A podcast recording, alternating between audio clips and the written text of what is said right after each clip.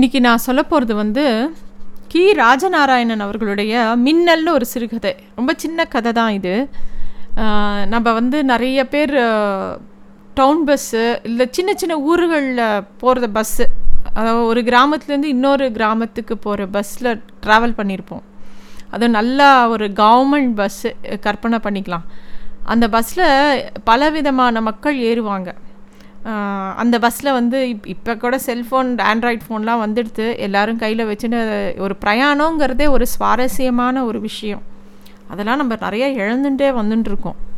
ஒரு பிரயாணத்தில் வேடிக்கை பார்க்குறது சுற்றி இருக்கிற மனுஷால பார்க்கறதுங்கிறது ஒரு ரொம்ப அழகான ஒரு விஷயம். அதை நம்ம வந்து விட்டுட்டோம். இப்போ எல்லோரும் ஒரு மொபைலை ஊற்று ஊற்று பார்த்துட்டுருக்கோம் இருக்கோம் பட் இதில் வந்து இந்த கதையில் வந்து அந்த மாதிரி ஒரு பிரயாணத்தை தான் ஒரு சின்ன சின்ன ஒரு ட்ராவல் ஒரு கிராமத்துலேருந்து இன்னொன்று கிராமத்துக்கு போக மிஞ்சி போக ஒரு இருபது இருபத்தஞ்சி நிமிஷம்.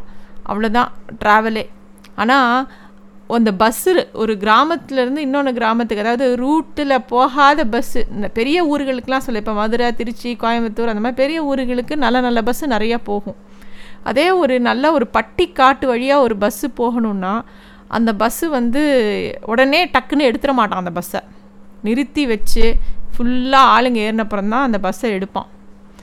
இந்த மாதிரி ஒரு இந்த கதை வந்து இந்த மாதிரி ஒரு இடத்த தான் ஆரம்பிக்கிறது. ஒரு நல்ல பஸ்ஸு அந்த பஸ்ஸை வந்து பஸ் ஸ்டாண்டில் நின்றுட்டுருக்கு பஸ்ஸு உள்ளே எல்லாரும் ஏற ஆரம்பிச்சிட்டாங்க. பஸ்ஸில் நல்ல கூட்டம். பஸ்ஸின் உள்ளே இருந்தவர்கள் வெந்து மடிந்து கொண்டிருந்தனர். அந்த பஸ்ஸில் நாற்பத்தைந்து பிரயாணிகள் இருந்தனர். நாற்பத்தி ரெண்டு ஆண்கள் மூன்று கிழவிகள். பஸ் ஸ்டாண்டில் மர நிழல் இருந்தது. பஸ்ஸை நிறுத்துவதற்கென்றே போட்டிருந்த கொட்டகையும் இருந்தது. இருந்தாலும் பஸ் அங்கெல்லாம் நிறுத்தாமல் நல்லா பொட்டை வெயிலில் நிறுத்தி வச்சுருக்கான். உள்ளே உட்காந்துருக்கிற பிரயாணிகள்லாம் ரொம்ப ஸ்டமப்பட்டுன்னு இருக்காங்க இப்போ வெயில் இருந்து கசகசன்னு மத்தியான வேலையில் பஸ்ஸில் ஏறி உட்காந்தா தெரியும். ஏசி பஸ்லாம் கிடையாது. சாதாரண கிராமத்துக்குள்ளே போகக்கூடிய சாதாரண பஸ் அது. எல்லாரும் அதுவும் கிராமத்தில் வழியாக ட்ராவல் பண்ணோன்னா லக்கேஜ்லாம் நம்ம சொல்ல முடியாது. இதில் லக்கேஜ்லாம் எடுத்துன்னு வரக்கூடாதுலாம் சொல்ல முடியாது. அவங்கவுங்க கூடை பெரிய மூட்டை எல்லாத்தையும் தூக்கின்னு ஏறிடுவாங்க அந்த பஸ்ஸில் ஒருத்தருக்கு ஒருத்தர் ஒரு ஆத்திரத்தோடையே பேசுகிறாங்க ஏன்னா ஒரே வெயில் அந்த சூடு தாங்கலை புழுக்கம் தாங்கலை. ஒருத்தர் ஒருத்தர் சே தள்ளி உட்காரியா? அப்படின்னு ஒருத்தன் சொல்கிறான் ஒருத்தன் இடிக்கிறான். இந்த மாதிரி ஒவ்வொருத்தரும் அதுவும் கொஞ்சம் தடிமாக ஒருத்தன் இருந்தான்னு வச்சுக்கோங்களேன் ஒல்லியாக இருந்தவன் தொலைஞ்சான். அவனை இடிச்சு இடித்து உட்காந்துருவான் அதுவும் ரொம்ப வெயிட்டாக இருக்கிறவங்களால மூச்சு விட முடியாது. தசு புசுன்னு மூச்சு விடுவாங்க. அந்த பஸ்ஸில் வந்து பலவிதமான ஆட்களை நம்ம பார்க்கலாம். ஒரு போலீஸ்கார் உட்காந்துருக்கார் கையில் துப்பாக்கியை தோளில் சாத்திண்டு. அவர் முகமே சட்டி வடிவு மாதிரி இருக்கான். சட்டி மாதிரி முகம் வடிவாக இருக்கான். அஷ்டகோணலாக இருக்கான். யாராவது கார்ட்டூனிஸ்ட் மட்டும் அவர் முகத்தையும் அவர் அவர் உட்காந்துருக்கிற போஸையும் பார்த்தா உடனே ஒரு கார்ட்டூன் வரைஞ்சிருவானாம். அது மாதிரி இருக்கான் அவரோட போஸு இன்னொரு பக்கம் ஒரு பல் டாக்டர் உட்காந்துருக்கார் வா வாரம் ஒரு தடவை அந்த ஊருக்கு வந்துட்டு போவார் விசிட் பண்ணுறதுக்காக ஒரு காலத்தில் அந்த பல் டாக்டரோட முகம் அவ்வளோ அழகாக இருந்தது. இப்போ ப நோயாளிகளை பார்த்து பார்த்து ஊத்தப்பல்ல பார்த்து பார்த்து அந்த நாற்றத்தை துர்நாற்றத்தை மோந்து மோந்து அவர் முகத்து முகமே முகத்தில் ஒரு அருவருப்பு தங்கி தங்கி அதுவே அவர் முகத்தில் நிரஞ்சரம் நிரந்தரமாயிடுது அவர் முகமே அழகு இல்லாமல் போயிடுது அவருக்கு எது எதிராக பார்த்தானா இன்னொரு ஆளுக்கு நிறையா கண்ணா பின்னான்னு பல் இருக்குது அவன் பல்லையே இவர் பார்த்துட்டு இருக்காரு பல் டாக்டர் இல்லையா? எங்கே போனாலும் இன்னொரு பல் இன்னொருத்தன் பல் எப்படி இருக்கணும்னு தான் கவனிக்க தோணும்.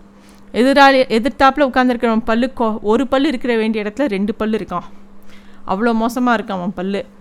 இந்த கிழவிங்க மூணு பேரும் ஒரே இருக்கையில் உட்காந்துருக்காங்க அதில் ஒரு கிழவி மட்டும் தூங்கின்னு இருக்கா அவள் பொக்கவாய் நிறையா புகையில் புகையில போட்டுண்டு அப்படியே தூங்கின்னு இருக்கா பக்கத்தில் இருக்கிறவளுக்கு தூக்கமே இல்லை. எங்கேயாவது இவள் தூக்கத்தில் தான் மூஞ்சியில் அந்த க- புகையிலையை துப்பிடுவாளோன்னு கவலையிலேயே உட்காந்துருக்கா இப்படியே உட்காந்துருக்காங்க பிரயாணிகள்லாம் முணுமுணுத்துட்டே இருக்காங்க. எப்படா பஸ் எடுப்பான்னு சொல்லிட்டு.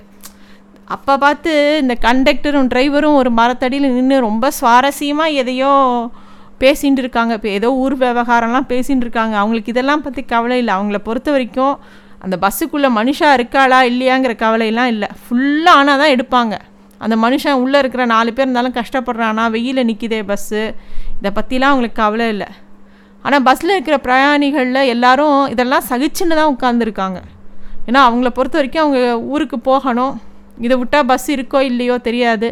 அந்த பஸ்ஸில் எல்லாரும் சகிச்சுக்கிறாங்க. ஆனால் சில பேர் வாய் விட்டே அந்த கண்டக்டர் என் டிரைவரும் கண்ணாவிடான்னு திட்டிக்கிட்டே சபிச்சுட்டே உட்கா நின்றுருக்காங்க ஒரு வழியாக வந்து சேர்ந்தார் கண்டக்டர் கடவுளை கண்டது போல் இருந்தது.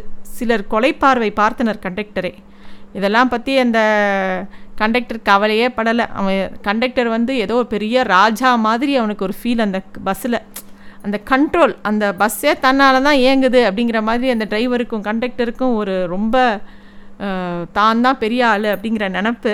அதில் ஏறுறாங்க. சுற்றி சுற்றி பார்க்குறான். கண்டக்டர் அவன் மனசுக்கு திருப்தியால் இன்னும் கொஞ்சம் நாலஞ்சு பேர் ஏறினா நல்லாயிருக்கும் அப்படின்னு சொல்லி அவன் அவனுக்கு தோன்றுறது. உள்ளே ஏறினவங்களாம் அந்த கச்சாமுச்சான் உட்காந்துருக்கலாம் ஒழுங்குபடுத்தி உட்காந்து வைக்கிறான் அந்த கண்டக்டர் அப்புறமா சத்தமாக ஒரு சத்தம் போடுறான். சீட் நாற்பத்தஞ்சு நம்பர் எழுநூற்றி நாற்பத்தி ரெண்டு ஆலம்பட்டி ஒரு இறக்கம் ரைட் அப்படிங்கிறான். ஆலம்பட்டிங்கிற ஒரு ஊரில் ஒருத்தர் இறங்கணும் அப்படிங்கிறத சொல்கிறான் அப்படியே பஸ்ஸு போயிட்டே இருக்குது கிளம்பி ஆலம்பட்டி இறக்கத்தில் பஸ்ஸு ஒரு அசைப்பு வந்து நிற்கிறது அங்கே தான் அந்த ஒரு கிழவி வந்து தன்னோட கூட இடத்துன்னு இறங்குறா. மூன்றாவது கிழவி அப்படியே இறங்கி போகிறா அந்த சமயம் மென்மையாக ஒரு குளிர்ந்த காற்று அடிக்குது. நம்ம பஸ்ஸில் ட்ராவல் பண்ணும்போது சமயம் நல்ல காற்று வரும். ட்ராவல் பண்ணும்போது வர காற்று வேறு. இந்த பஸ்ஸு நின்ன உடனே ஒரு காற்று வருதான். ரொம்ப குளிர்ந்த காற்று அது பார்க்கும்போது ஒரு ஒரு பொண்ணோட சிரிப்பு கலகலன்னு கேட்குறது ஒரு பொண்ணு வந்து சின்ன பொண்ணு தான் கல்யாணம் ஆன புதுசு கையில் இடுப்பில் ஒரு குழந்தையோட அந்த பஸ்ஸில் ஏறுறா. அந்த குழந்தைய பார்த்த அந்த குழந்தைய அந்த பெண்ணும் பஸ்ஸில் ஏறின உடனே அந்த பஸ்ஸோட கெமிஸ்ட்ரியே மாறிடுறது. போலீஸ்கார்ட கண்ட கண்ட அந்த குழந்தை வந்து போலீஸ்காரனை பார்த்து சிரிக்கிறது. போலீஸ்கார் அப்போ தான் தூக்கத்துலேருந்து முழிச்சு அந்த குழந்தைய பார்க்குறாரு. அவருக்கு ஒரு சந்தோஷம் வருது. அந்த குழந்த வந்து நன்னா சுருட்ட முடியோட மழு மழுன்னு அழகாக இருக்குது அது நல்லா கொஸ்கு முஷ்குன்னு ஒரு அழகான ஒரு குழந்த. அந்த பஸ்ஸினுள் மூதேவி கலை விலகி லக்ஷ்மிகரம் வழி ஆரம்பித்து விட்டது. இந்த பொண்ணும் அந்த குழந்தையும் வந்தவுடனே அந்த பஸ்ஸுக்கே ஒரு களை வந்துருத்தான் லக்ஷ்மி களை. அவ்வளோ எல்லாரும் உற்சாகமாயிட்டாங்க திடீர்னு. சொர்க்கத்தையே தன் கையில் ஏந்தி நின்ற இந்த பெண்மணியை எல்லோரும் சிரம் தாழ்த்தி வணங்க வேண்டும் போல் இருந்தது. அந்த குழ கிழவிக ரெண்டு பேரும் வந்து இந்த குழந்தைய பார்த்தினா வாராசா அப்படின்னு தூக்கி கொஞ்சம் ஆரம்பிச்சிடுறாங்க. அப்போ வந்து அந்த கண்டக்டரும் வந்து கையில் அவ்வளோ நேரம் கடுப்பாக இருந்த கண்டக்டர் வந்து ஒரு டிக்கெட்டை கீழ்ச்சி அந்த குழந்த கையில் கொடுக்குறான். அந்த குழந்தை தூக்கி போடுறது. அதை பார்த்து அவன் வந்து பயப்படுற மாதிரி ஒரு சி ஒரு முகத்தில் பாவனை காட்டுறான். ஒரே சிரிக்கிறான். அங்கேருந்து பல் டாக்டருக்கும் சிரிப்பு வர அந்த குழந்தைய பார்த்து. அப்போ தான் அந்த பல் டாக்டர் இந்த பொண்ணோட பல்லை பார்க்குறான். நல்ல வரிசையாக ஆரோக்கியமாக நல்ல பல் பற்களை அவன் தான் ரொம்ப நாள் கழித்து பார்க்குறான். அந்த குழந்தைய பார்க்குறான். அவரோட முகத்தில் இப்போ கொஞ்சம் அழகு கூடுற மாதிரி இருக்குது அப்படியே அந்த போலீஸ்காரர் வந்து அந்த குழந்தைய பார்த்து போக்கிரி பயலே அப்படின்னு கொஞ்சறாரு. பஸ்ஸு வேகமாக சென்று கொண்டிருந்தது. கிழவிகள் இருவரும் அந்த பெண்ணோடு பேசிக்கொண்டே வந்தார்கள். எல்லாரோட முகமும் மனசும் சந்தோஷமாயிடுறது. இந்த குழந்தையும் அந்த பொண்ணும் வந்ததில்.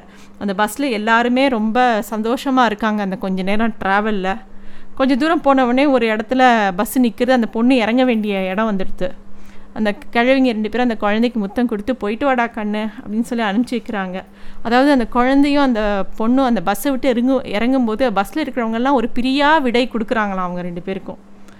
அவங்க இறங்கினோடனே திருப்பியும் சகிக்க முடியாத இறைச்சலோடு அந்த பஸ்ஸு கிளம்புறது. அந்த வழக்கம் போல் அங்கே இருக்கிறவங்க எல்லாரும் சோம்பேறித்தனமாக இருக்காங்க சோம்பல் முறிக்கிறாங்க ஒருத்தர் ஒருத்தர் ஆத்திரம் வருது பார்க்குறதுக்கு. டாக்டருக்கு தம்மே எதிரே உட்கார்ந்து கொண்டிருந்தவனை பார்த்து கொண்டே இருந்தார். அவர் முகத்தில் கொஞ்சம் கொஞ்சமாக அருவறுப்பு வளர்ந்து கொண்டே வந்தது. அப்படியே எல்லாருக்கும் அந்த திருப்பியும் அப்போ தான் அந்த சூடு திருப்பியும் உழைக்கிறது. என்ன வெக்காடு அப்படிங்கிறார். கண்டக்டர் அவர்களை நோக்கி கையை நீட்டி ஏதோ கோபமாக கத்தினார். பஸ்ஸின் ஹார்ன் சத்தத்தில் அது ஒருவர் காதிலும் விழவில்லை. இதுதான் இந்த சிறுகதை. இந்த கதையில் என்ன இருக்குது அப்படின்னு கேட்கலாம்.